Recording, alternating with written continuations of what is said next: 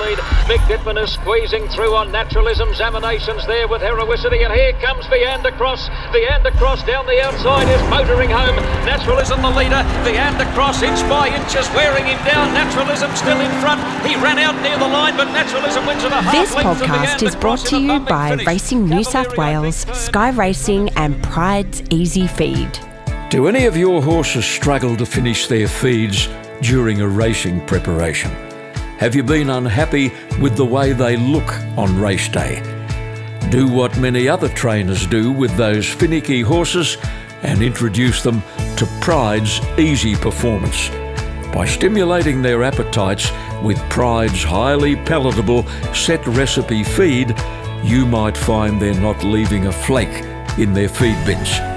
Correct nutrition helps racehorses to deal with the stresses of racing and training. It helps them to get that elusive win when they're in the right race, and most importantly, helps them to bounce back after the event.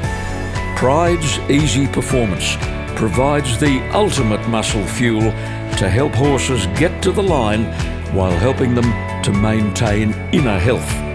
Pride's Easy Performance, the complete nutritional feed for equine performance athletes. In planning a podcast for Melbourne Cup week, it made good sense to introduce a guest who had a strong personal connection to the great race, a person whose life was changed by the experience, a person who wears a Melbourne Cup win as a badge of honour. One such person is Larry Olsen, who rode Kensei to victory in 1987 for his great friend Les Bridge. The win capped a remarkable comeback for Larry, who in the early 80s turned his back on racing when the rigours of the sweat box wore him down. He went dairy farming for three years, during which time his weight skyrocketed to 80 kilos. How Larry Olsen rode a Melbourne Cup winner at 51.5 remains one of racing's greatest ever comeback stories. The Melbourne Cup win wasn't Larry's only success at the top level. There were 23 other Group 1s among his career tally of 1,000 wins. He quit the saddle in 1998 and quickly landed a role in the racing media as a form analyst and mounting yard presenter for Sky Channel, a position he filled with distinction right up to his retirement in 2014. Larry is now 74, he lives in Brisbane, and he spends most of his time gracing the golf course and managing the fortunes of a pretty handy race mare he part owns by the name of Say Higher. In a week when many people are thinking about the Melbourne Cup, let's talk to a bloke who's been there and done that. Kensei's jockey, Larry Olsen. It's a long time ago, mate, 35 years to be exact. How did it change your life? Well, I think you've just described it all in uh, one long sentence there, John.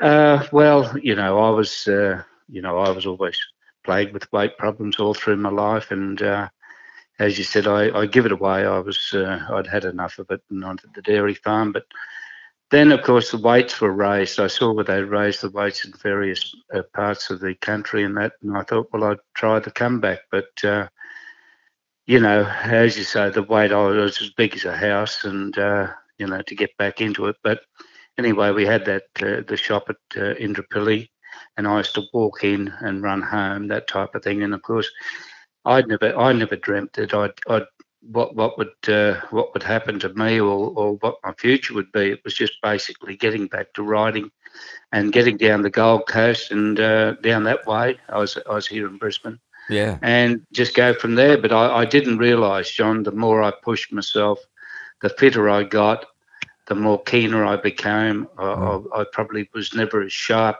Well, I can certainly say I was never as sharp when I was on a horse's back as the fitness regime put me in. Yeah. You know, and uh, yeah. when the kilos come off, the success come.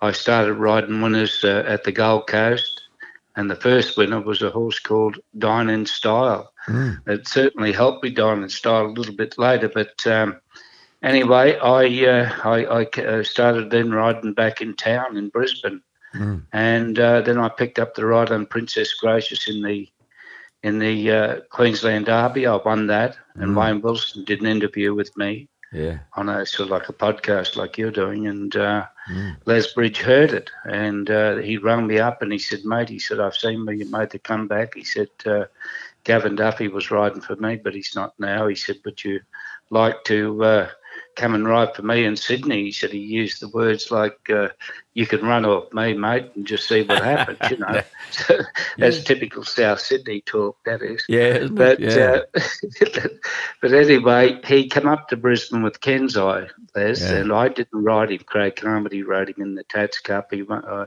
mm. think he won that. Yeah. And uh, anyway, I rode him in a race at Doom, and then we went to uh, to Grafton. Yeah, I won the Grafton Cup on him. Yeah, you ran fourth and, in in the Doomben race. Then he went down to Grafton, right. as you said. He won there, Larry, but not by a big margin, did he?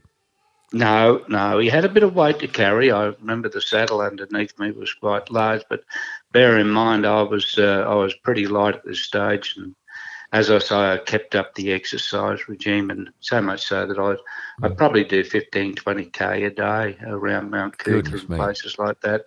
Yeah, yeah fit as a buck rabbit, uh, John. But I, as I say, uh, you know, the fitter I got and the more focused I become, and yeah. And it just drove me on. And but never did I dream that uh, even with Kensei and going back to Sydney with Les, no. you know, we won the Grafton Cup, as you say, and yeah. that was one of five for me. For well, Grafton. that's my next question. I haven't no. researched the statistics about the Grafton Cup riding record, but Larry. Mm. That's got to be a record. Surely nobody's ridden more than five Grafton Cup winners. No, no, but I think Larry Cassidy's there somewhere. I think he's had a bit of a mm. a time up there. But I, I, I rode, uh, I think I rode in about six cups mm. and I won five of them, and the other one started favourite and got beaten on a heavy track. But mm. oh, like I, I can remember going back to Grafton when I was. Uh, before, like, you know, I was still going to school. I think I was around 13, 13 yeah. or 14 when we uh, uh, used to take horses down to Grafton with Mal Barnes, who was my boss. Oh, Larry, piece, you know? I first met you at, at a Grafton Cup meeting. I was standing in the enclosure, I'll never forget it, learning the colours. I was watching the colours as the jockeys came out of the room, and Mal Barnes introduced me uh, to a good looking young fellow wearing uh, tartan colours, or maybe it was lilac with a tartan sash and a tartan cap. Does that ring a bell? Uh, yes, were they were they were colours. I not Mal Barnes had the red, white, and uh, uh, red and green, white Maltese cross. But these yeah. other colours that we had were uh, uh, a tartan, the grey. Yes, I think mm. the horses like the Saint and a couple of others I used to yeah. ride in that. But by God, there's nothing wrong with your memory. yes, I'm going back there, Larry. That must have been 67, 68. 60, Hey, mate, before yes. we leave the Grafton Cup, apart from Kensei, because I know some yeah. of our listeners will be saying, what were the others? There was Wave oh, King. God. Wave King, he was a very good horse, him. Mm-hmm. Wave King, Shizora, she was a good mare, New Zealand mare again. Yeah. Uh, I rode Cross Swords for Johnny Hawkes, and yeah. he won the Moonee Valley Cup, and uh, that after there's another story there. Mm-hmm. Uh, what else did I ride? Uh, did you ride Jardel? Jardel, Jardel, Jardel. yeah, yeah, yeah, she was a real good mare too. Mm. Um, that was, I think that's it, isn't it, Kenzo? That's that's it. That's Jardel. five yeah, yeah. Grafton mm. Cups. Amazing. Hey, let's get back onto the Melbourne Cup trail. Kensei yep. had a little freshen. Uh, after Grafton. He then ran second at Rose Hill, then he won a race at Randwick. And Les then took Kensei and the Brotherhood to the Newcastle Cup. Now, you tell me you got skittled in that Newcastle Cup before running second to your stablemate. Yes, I did, John. In fact, he was going to be right in it. And, uh, oh, I think there was a girl, I think her name was Maree Lyndon. Oh, dear she little Maree. Yeah. New Zealand, right. And, uh, mm. yeah, she caused a bit of a stir at the top of the straight and just put me right out of business. And, uh, but the Brotherhood went on and won it, and Kensei, of course, he got beaten. But, uh, he he then run uh, he then run in a welter. I, he must have carried about ten stone or something. It was a huge weight. Mm. We didn't give him much chance at all, and just sort of it was a lead up, you know. And uh, but he won that, and then he ran in the uh, the Metrop, Mm. and uh, he drew outside alongside Peter Cook on Belciano. Mm. And when we were in the barrier, Peter Cook said to me, "What are you going to do?" and I said, "I'll let you know about hundred yards down the track." uh, he he went forward, but I was always going to go back because Kensei. He was a he, he was a tough little fella, you know. He he could tug a bit, and if he saw daylight, um, you know that was uh, that was pretty he, you know, Mm. the end of him. But uh, my idea was to ride him back while I had to, and then to give him a smother. So much so that um, when we come into the straight, I'd given him too much start. I pulled him out and I switched out Balciano on the speed, and he went on with the race, and I ran into a very nice second. Mm. And I come in and I said to Les, I said, Les, I said, I've slaughtered this bloke. I said, if I'd have put him into the race, he probably wins it. Mm. He didn't care. He didn't say a word. He said, uh, mate, will he run two mile? I said, yeah. He said, well, we're going down to the Melbourne Cup. Oh, is that right? Yep. Yeah, but you might stressed you stressed to run two miles. He had to be ridden the same way. That's right. That's right. If I could ride him the same way, yes, I'd, get- I'd get- him to get the two mile, and Hmm. that's exactly what actually happened on on Cup Day. Hmm. I got the right barrier, and uh, everything fell into place. you know. Oh, it was beautiful. Before that, though, Les thought he needed a pipe opener, and he ran him in the Mackinnon Stakes. Now, you were serving a very short suspension, and the great Pat Hyland rode Kensei in that Mackinnon Stakes. He ran about seventh. Were you there on the day? No, I wasn't. Uh, Hmm. wasn't there, uh, John? No, um, I was watching, of course. Um, I was suspended, and I didn't get down to uh, um, Melbourne till just before it. But uh, Hmm. Yeah, Pat Pat looked after me. He looked after me. he uh, he offered to come to me after the race. He said, "You owe me one." I said, "You already won the cup. You know, you're doing me a favour." You know? so uh, great bloke, Paddy Hyland, and Oh, uh, he and Les were great mates, and and of course the the 2000 of the uh, Mackinnon Stakes was too short for him, but he came in with a very favourable report after the race, so much so Mm. that uh, you know Kenzo was right on track. I remember riding him in a gallop. Mm. Uh, before the cup at uh, Flemington there, and uh, the flags were out of fair way, and I was, I was a little bit concerned that he mightn't, uh, you know, the other way of going round Mm. and he come home. I think Les said he he was he was to go something like two thousand evens and just let him pick up the last three. You know, so it was Mm. like get to the and I think he broke thirty six that last three. Mm. But when he came to the bottom of the straight and the hats were out, and he had to turn left, you know, not right like that. Sorry, not left. He had to, yeah, Yeah, left a- yeah, left, anti-clockwise. left, left, yeah, that's right. I'll get myself all. Anyway, he he. I, th- I thought he's going too damn fast to take this corner because the hats were out of it and a bit of a sharp turn. But mate, he dropped on that left leg like you wouldn't believe and zipped around. Did he? And I remember Mm. saying to Les, I said, he's got no problem with this way of going, you know. Mm. So he was he was like me. He was uh, he was fit and he was determined, and I was just the same on his back. Well, in the cup, you capitalised on barrier three. You enjoyed a soft run on the fence. Now, take me from the half mile. I think you were following Darren Beadman, weren't you? Well, actually, I, no, I was following. To be truthful, John, back in that race, I was following Empire Rose. She won Oh, yeah? the cup the following year, Yeah. and uh, I got a lovely run behind. She's a huge mare, big backside, and I just camped on her throughout the race. And uh, Rosedale was the horse that ran second. He was outside of her.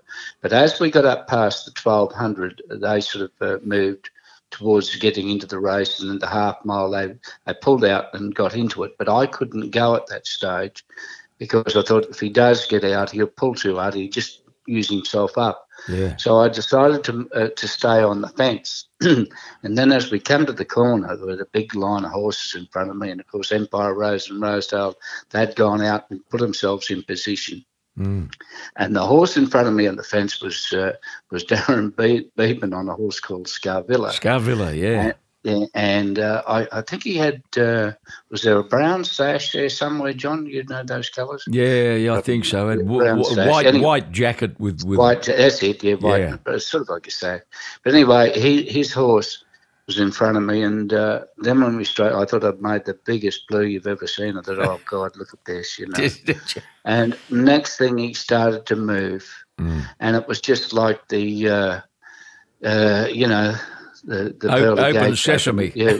oh, gee, you sort of seeing peeling mm. off the fence was beautiful, and he left me the best run you've seen to get through there. And, oh, yeah. and it's a funny thing, we were right up the top of the straight, but I could still hear the crowd because it's such an enormous day there. And mm. uh, anyway, I heard the crowd, and I, and I and I thought, well, that's probably you know because I could see Empire Rose and Rosedale out wide, and they'd gone on, and i mm. I'm coming through, and I, I, I was he was sort of scrambling to make ground, you know, like as far as overdoing it a bit. Yeah. But I pull the whip and I give him a hit with the whip, and all of a sudden he just found a half length. Like he, he mm. sort of lunged under me, and I and he, he, he kept every time I hit him with the whip, I probably hit him four or five times mm. in that last furlong, if that, you know. Mm. But every time he just kept giving me that neck, the neck, oh, and yeah. I grabbed him, and I just got in front, and I was a neck in front when we hit the line, neck half length in front when I hit mm. the line, but he'd had enough.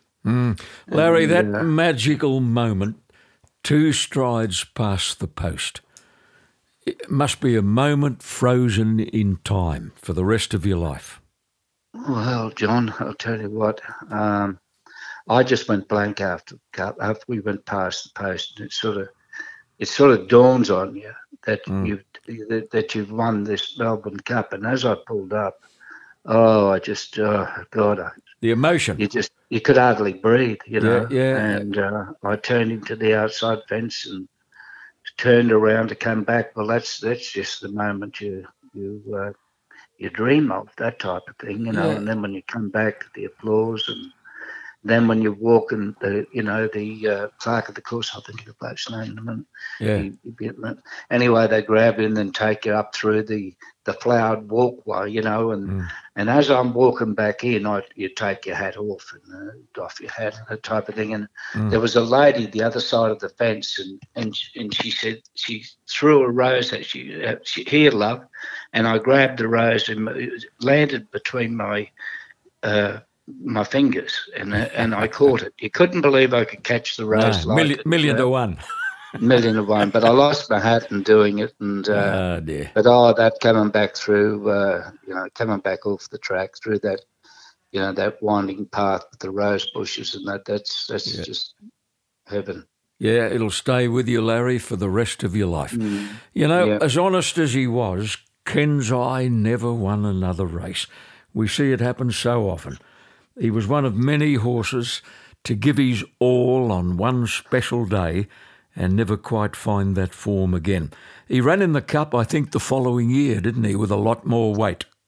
A lot more weight. Yeah, they give him another five kilos or something, mm. John. But uh, no, he ran something like about midfield or a bit worse. But he, no, he was never the same horse again. And uh, he, you know, he, he a tough little horse like he did, and uh, I, I don't know why he didn't come back, and I think he went on to Neville McBurney. I think they mm. after that he, he had the horse, but uh, no, he was never the same, Kensei. Mm. But uh, that was his moment, along with mine. Now, Larry, I've got to change the mood for a moment because it's part of the story. That Melbourne Cup day turned out to be bittersweet. The greatest day of your life was turned upside down when the stewards inquired into your ride on a horse called Sound Horizon in a Group 1 mile race. You'd won the Epsom on this horse, Sound Horizon. You knew him well.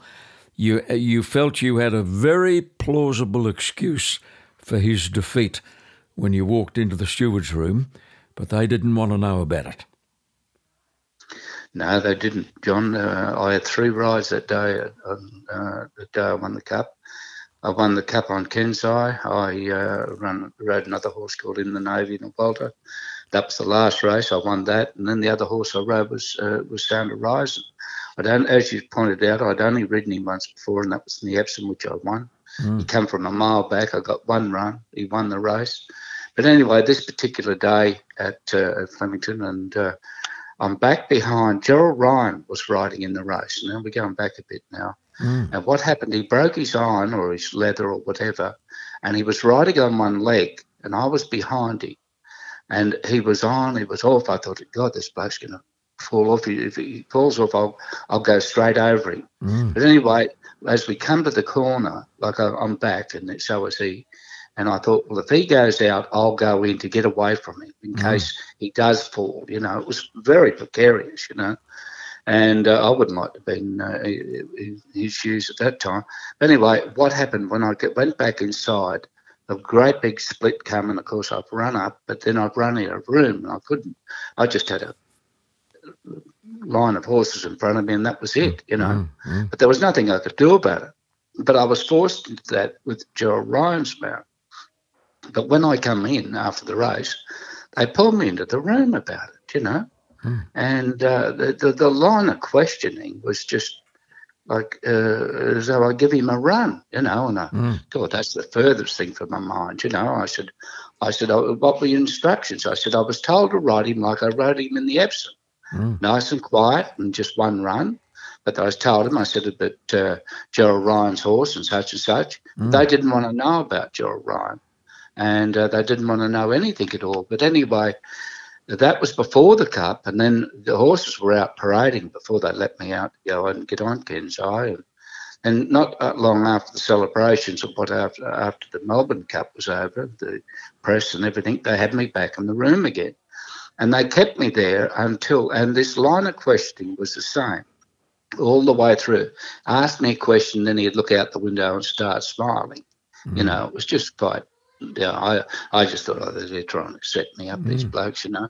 But anyway, when I come out, uh, it was on dusk, and everybody had left the course, and I looked oh. up the straight, and I, I, thought to myself, did I win that race? You know, like as far as mm. winning the cup is concerned. But anyway, that uh, that inquiry was uh, was you know adjourned until a later date, and it was carried over into the offices of the VRC on the Friday at which time that's when they continued it on and they decided to give me give me 12 months. But what happened? We, Paul Sutherland and I, he was the trainer. Mm. We were sitting, and, and bear in mind in those days, John, the press weren't allowed into the room. Mm. Bit different now, you know, because they could say and do anything they want in those days, you know. But uh, with with press there, at least they can report on uh, the uh, the outcome or whatever. But the, the, the questioning was we were sitting there together, uh, uh, Paul Sutherland and I, mm. and as the charges were read out, we, and, and anyway, Sutherland was like said, we're going to charge you. And Sutherland got out of his chair, down on his knees, and he clasped his hands. true story is. Mm. And he said, "Sir, he said, if you disqualify, if you disqualified me, I'll be destroyed. I bought so much, so many million dollars worth of horses and his stables. He had millions, you know, mm. in what he had set out. He said, if you, you disqualified me, I'll be destroyed. So they got, he got up and came back, sat back in the chair alongside me, and then they chased us out the room. Anyway, we're out for probably 20 minutes, half an hour, whatever it was, and they brought us back in again. Mm. And they sat us down in the same chair, and they, he said, to Sutherland, he said, uh, Mr. Sutherland, owing to further evidence put forward by you, we've decided to drop the charges against you, but Olsen, yours sticks. Oh, dear. That is ICOP. Yeah, so they let Paul Sutherland off. See, he was supposed to be party to it or something like this. I, mm. I don't know where they got all this from, but anyway. Mm. Um, so when I come out of the, the room, the press said to me, what, what happened? I said, well, they got it half right. Mm. They let uh, Paul off, but they give me 12 months. But then I appealed the decision, and yeah. uh, of course, it, it, you know, it took some time, but took all the gloss off it. Well, I beat him on appeal, which we had to. Yeah. And uh, I had a very good counsel as well. He was he was excellent in that regard. But, uh, mm. you know, it was quite amazing that it, something as serious as this on a day like that, that they'd never bothered to call Gerald Ryan in and ask him mm. what transpired in that race. Yeah. And that was, uh, that, that really dictated to me what I what I what I did in the race. I I probably wouldn't have gone back inside, but I had no other option. Mm. But they didn't want to know that. No. Well, mate, it all had a happy ending, thank goodness. And now, mate, you were apprenticed originally to the man we mentioned earlier, Mal Barnes, at Nudgee Beach in Brisbane. Strangely yeah. enough, you had your first race ride in Sydney in 1963 because Mal brought a small team down here. Uh, you were stabled at Canterbury, and one of the yeah. local trainers, dear old Bob Mead, put you on a horse one day in a nine and a half furlong race. Yes, he did, John. I was 15, just turned 15, and uh, I'd had barrier trials. I had barrier trials uh, in Brisbane, and uh, bear in mind I was apprentice when I was 14, so mm. I got to riding. I got my license when I was 15, but uh, I'd had the barrier trials. But when I came to Sydney, I had another one at Randwick. Mm. And they give me an A license straight off after I had the A license, uh, mm. the uh, the barrier trial. Mm. Anyway, uh, Bob Mead was one man that was training at Canterbury because we were based there at that time. Jack Denham used to be based there. Yes, he did. Yeah, he had a big stable there. But um, anyway, a horse called Juderius in a mm. nine furlongs and so many yards, 63, I don't mm. know, so many yards at Canterbury up the top of the straight. And that's before they realigned that turn out the straight. Remember, yeah. Moore wouldn't ride there for oh, some no, time. No, it wasn't good, yeah, Larry. Yeah, but anyway, that was that. That was my first ride in a race. Mm. And uh, anyway, uh, I uh, my boss said to me, he said, when you're in a race, you know, he said, don't don't pull the whip. He said, just ride it out hands and heels and such and so. Mm. Anyway, uh, I, I, got a nice run through the race and I run fourth. Mm. But coming into the straight, I pulled the whip and uh, I, I, and I give him a hit with the whip. And then I remember what my boss said put uh, no Darby, Darby, Darby McCarthy, yeah, Darby, Darby, Darby. He said, don't, don't just ride at hands and heels. And anyway, my boss said to me, he said, where'd you learn to pull a whip like that? He said, why don't you keep yeah. using it? I said, no, Darby told me not to, you know. Mm-hmm. But Darby was apprenticed in the same stable at the same time, and uh, yeah. I learned a lot from Darby. Great oh, bloke, great rider. Oh and, my word, uh, he was, yeah, marvelous man. Yeah. You had to go back to Queensland to ride your first winner, and that happened at Gatton and you quickly got going and uh, you were making a very good fist of it in your native state and your native city. Now, I'm going to fast forward here, Larry, to the first really good horse you rode. 1972, and a trainer called Sid Brown came into your life with a flashy chestnut horse called Triton. I think you rode him for the first time, didn't you, in the Delaney Quality at Doomben. He ran third. His next run was in the Stradbroke, but you didn't expect to get back on him, did you? No, well, John, what actually happened? Uh, uh, I, I, I was going through a bit, bit, of an ordinary time again. I was actually on the basis of giving it away, mm. and I picked up the ride on a, on a horse, and I, and I won on called mm. Prince Malay. Yeah. And the bloke gave me a thousand dollars, you know, and I thought, that was a fair whack in those days. Oh, you can good say bloke, that. Good bloke, Jimmy Byrne. Larry, that's 50 years ago. Yeah, I know. Yeah, give me. A, it was a it, mate. He said, if you can win on it, he said there'll be a good present there, and it was. And anyway, I thought, well, this will keep me going until the carnival. And you never know, I might be able to fluke something through the carnival. I was nearly going to give it away at that time too. Mm-hmm. So there's a few times. But anyway, uh, what actually happened? I was over Doomben riding work, and Sid Brown had brought Triton up, but I, I, didn't really know a lot about Sid or mm. the horse in that time. And and uh, I know uh, Peter Cook was to ride him, but he got suspended. And then he asked Roy Higgins, mm. and Roy Higgins made the decision to stick with one of Cummings's. Yeah. So Tommy Brazel was one of the instigators of it. He was there. The Journalist, and, uh, yeah. Yeah, Tom, oh, great bloke, uh, great. We've been mates for years. Mm. We were anyway. Uh, Tommy suggested to uh, to Sid about me, and mm. I was riding it. So that he and Keith now jumped in the car with Sid and come over to Doomben to get me to see if I'd uh, ride Triton. Yeah, because I could get on him quick enough, you know. but what transpired from there was uh, winning the Stradbroke. Yeah, and then I run second in the ten thousand, unlucky in that. Mm. And uh, then I followed him to Sydney which uh, which uh, Sid wanted me to do, of course. Followed him to Sydney to ride him yeah. in the Epsom. Yeah. And in that Epsom, I beat Gunsynd. And one of the, oh, talk about a time. We, we got together at the top of the straight. Yeah. And it was head and head all the way down the straight. Oh, I can still see it. Yeah. Can you? Yeah, I can still feel it. Mm. Mm. You got two and a half kilos off Gunsynd that day, and it just made the difference. Yes, I uh, I got I, I jumped out the road. Triton used to always be a bit scratchy in his action, and he was he was back in the field, and then all of a sudden he changed stride and he started to, you know, you could feel him just surge underneath me, and he started to make his way into the field. Well, mm. as we come up to the half mile, I'm starting to split horses back, mm. inside. you know, uh, Ronnie Quit was inside of me. Give me a mouthful too, Ron. But uh, anyway, you still can't be up today. But anyway, there was one run. I got it. Yeah. Anyway, I was a bit hungrier than him. Anyway, and Kevin Langby's going around the outside on Gunsynd while I'm fighting. I'm pushing my way through, and of course, as we come into the straight and up to the rise, we got together. Yeah. And the two of us settle down for a, a head and head go all the way to the line. And uh, yeah. straight past the post, he had me, but right on the line, I, I won by a head. Ken Howard used to call that a Titanic tussle.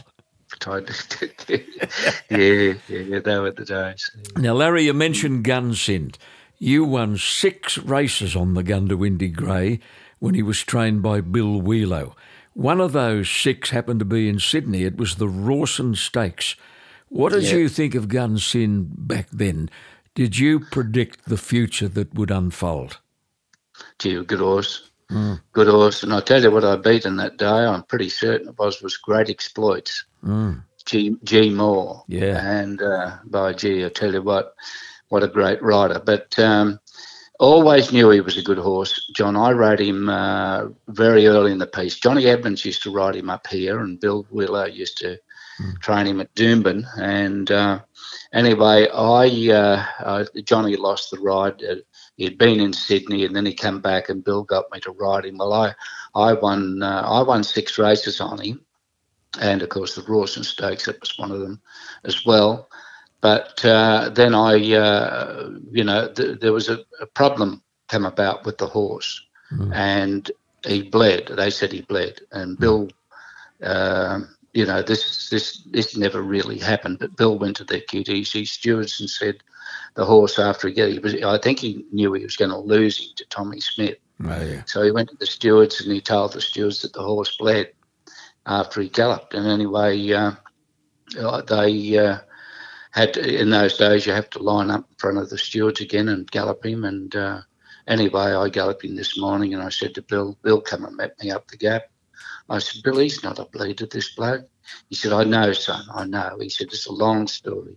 He said, I'll tell you one day. I'll tell you one day, you know? Yeah, yeah. So that's what actually, what, what, what the problem was. Bill was going to lose the horse to Tommy Smith, mm. and uh, that's what sort of came about. And of course, when he went to Tommy Smith, I rode him in his first race down there, but I was mm. never ever going to be one of Tommy Smith's riders. Kevin Langby was his main rider mm. in those days, and I lost the ride on him. Yeah. And that was in the Epsom the mm. previous year that I beat him That's on right. Triton the yeah. following year. Yeah, mm. exactly. Larry, going to pause for a moment to clear a commitment on the podcast. We'll come back with you after this. Well, the big ones are over for another year, but the Sydney Spring Carnival is far from finished. The action continues at Rosehill Gardens on Saturday, November the 5th, when another new race, the Five Diamonds, will be run. A race for five year olds worth $2 million. Feature race on the card will be the Inglis Rural Property Golden Gift for the two year olds over 1100 metres. This race was inaugurated as recently as 2019 and won by the Snowden trained Dame Gazelle, ridden by Andrew Adkins. In 2020, it was another filly, Sneaky Five from the Maher and Eustace stable, ridden by Regan Bayliss. Last year, the long striding Sir Jardin won the Golden Gift for Clarry Conners and Jason Collett.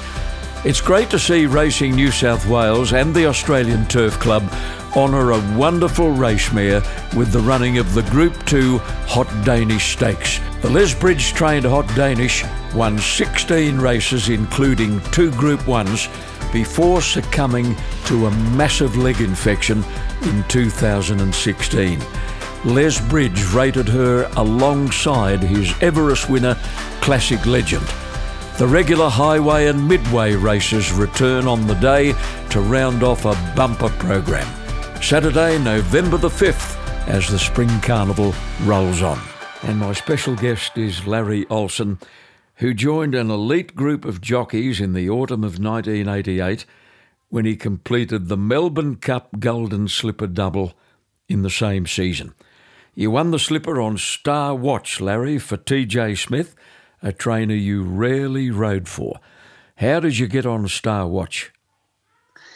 Well, basically through my uh, connections with Les again, because Les trained for a fellow called Brian Yule. Mm. Brian Yule was the principal of Tulloch Lodge, and God, they had Humpty Eight horses with Tommy Smith. Mm. Now, uh, what happened? Mick Dittman was riding uh, Star Watch, mm. and uh, he, uh, he he he got uh, he got suspended. Mick. Yeah. He got suspended. That's right.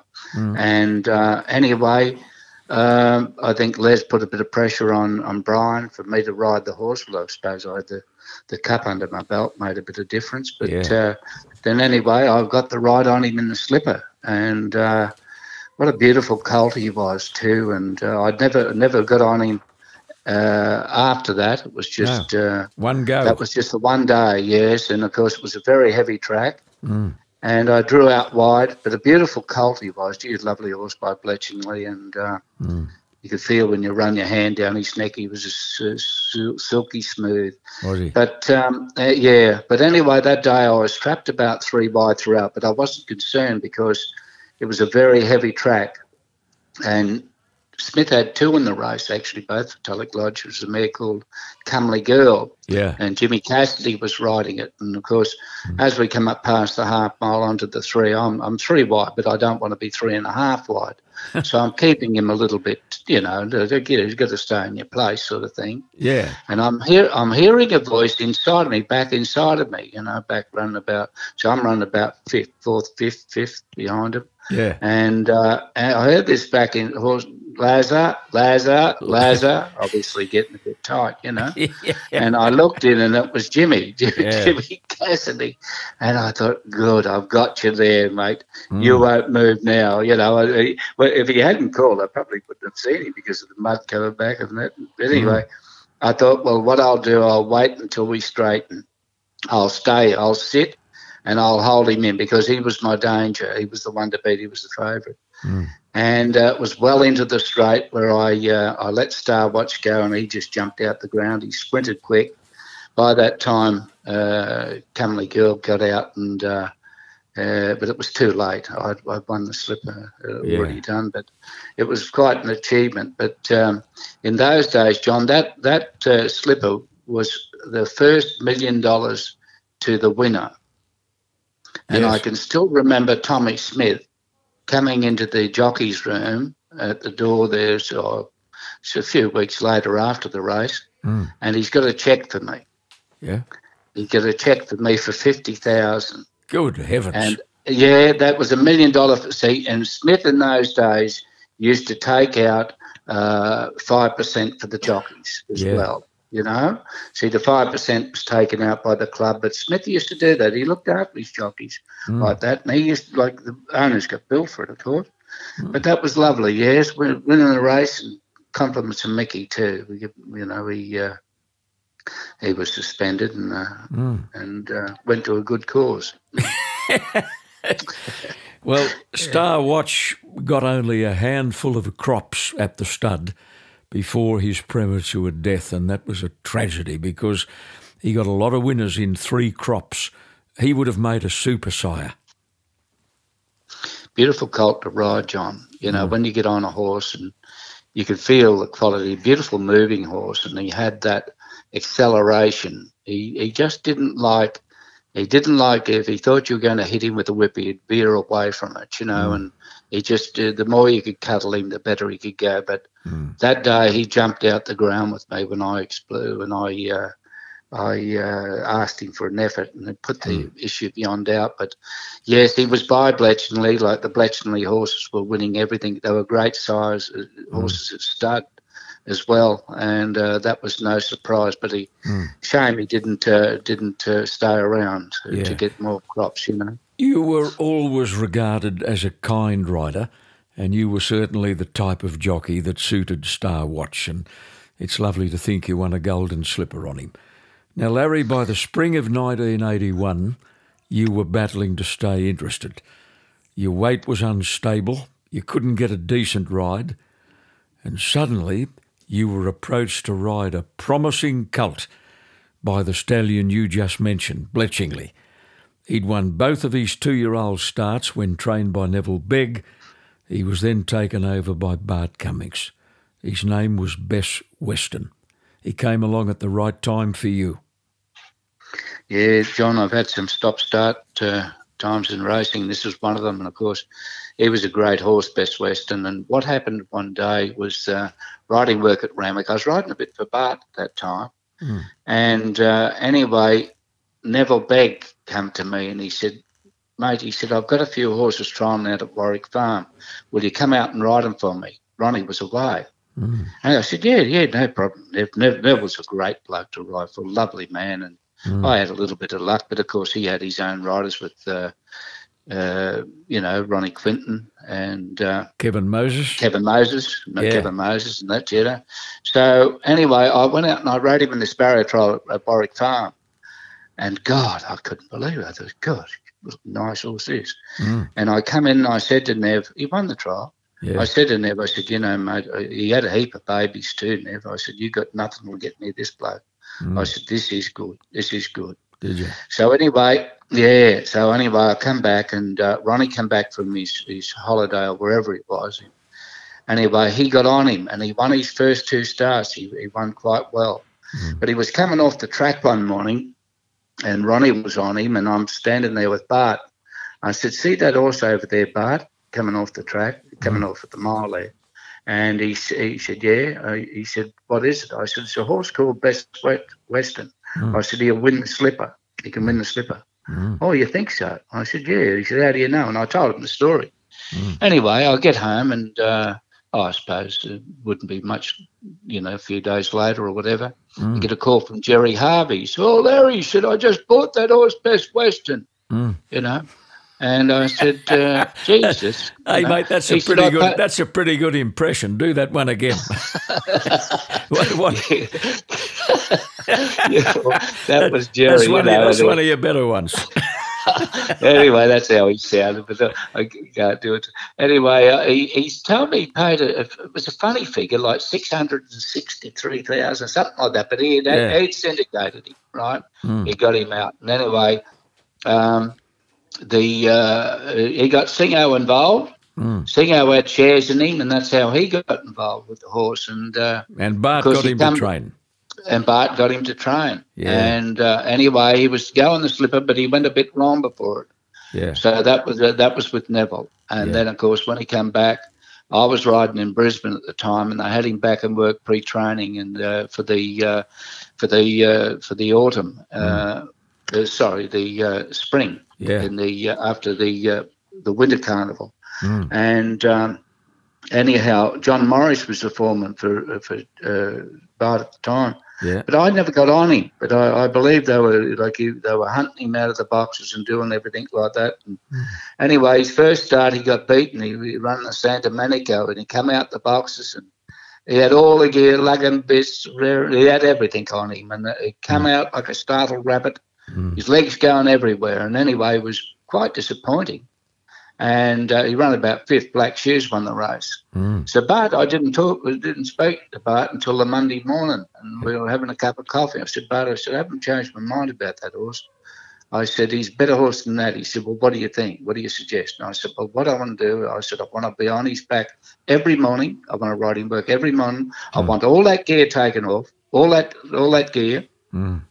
And anyway, he said, okay, done and of course he was a pretty, uh, you know, he was, in the limelight a bit at that time. Mm. So I, uh, I, I got on his back. I'd never got off his back after that, John, every morning. Mm. And I can tell you by the Friday, I had him eating out of my hand. You couldn't believe how supple and beautiful he was. Oh, you got on well with him, I remember. Never, never got beaten again, John. I come out, I sat behind, just go whoosh all over him, you know. Yeah, but, you, uh, well, you won the up see- and coming, you won the Peter, Peter Pan, Pan you won the Gloaming Gloaming, Stakes. You won them all by hundred yards, and then of course then his came the champion. the- to become the champion stakes. A bit of a story here too. yeah. Anyway, um, I've uh, he's six to four favourite. Drew the fence too. You wouldn't believe it. And anyway, throughout the race, I got a bit of a drift that something wasn't right. And uh, anyway, there was about four of them out to get me, and uh, they had me locked in all the way.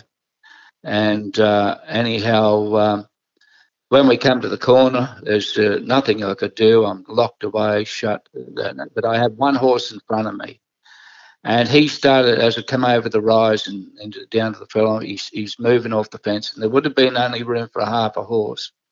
And uh, I drove him into it, John. It was basically suicidal because I was I was shut away, and he got himself in and wedged himself, and he, he wriggled his way through, and then he got out, and he won. He won by about a length and a half. But oh, gee, he was a good horse. There's a few tense And- moments there, weren't there? Oh well, I was going to the world, going to the world, you know. But uh, yeah, I was being looked after. I was getting a bit of my own back, I suppose. But uh, any, but anyway, he was he come out and he won that, and then he went for a spell after that, and he come back.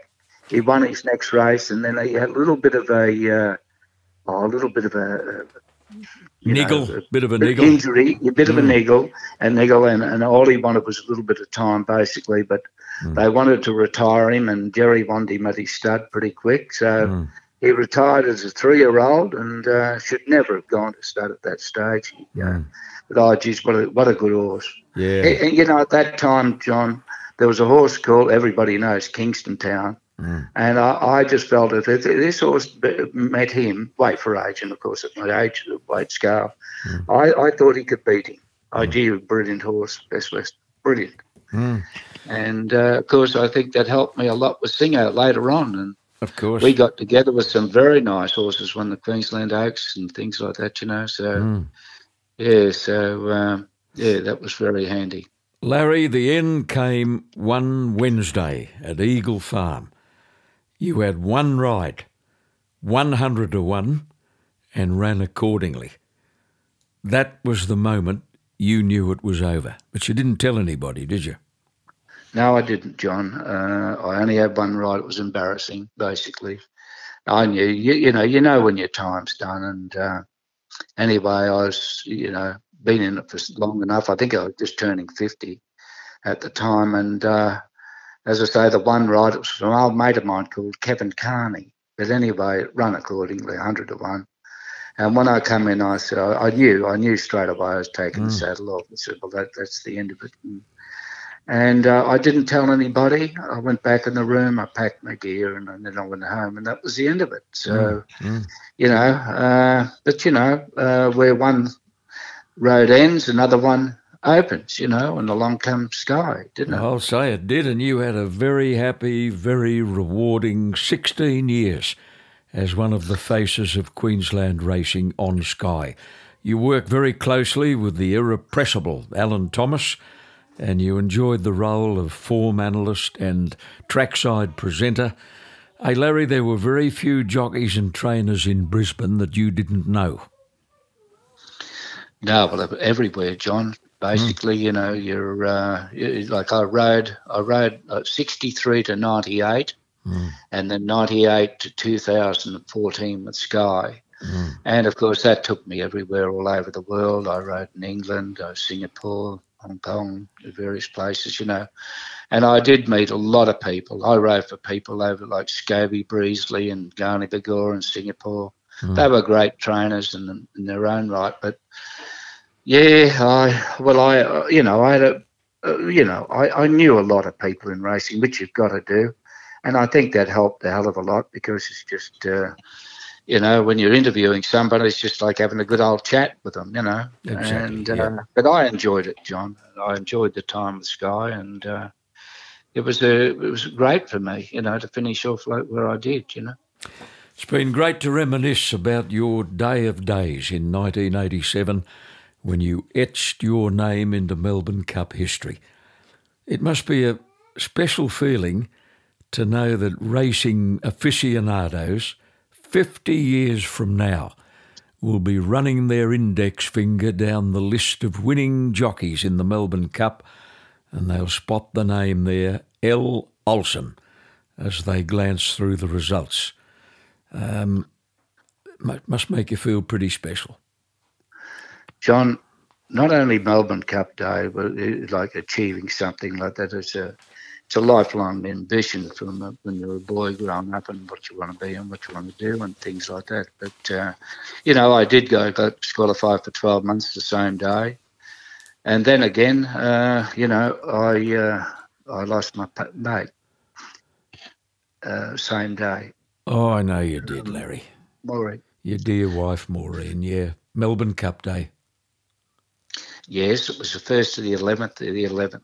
Oh, and that's Melbourne Cup Day this year, first of the 11th. Only he was 22. Yeah. Goodness mm. gracious me. Yeah, she was uh, she was a, a stalwart, and uh, she she loved horses as much as me, you know. Mm. Uh, she was a remarkable lady, Larry. I remember yep. so well. Mate, it's been lovely catching up on uh, at a special time.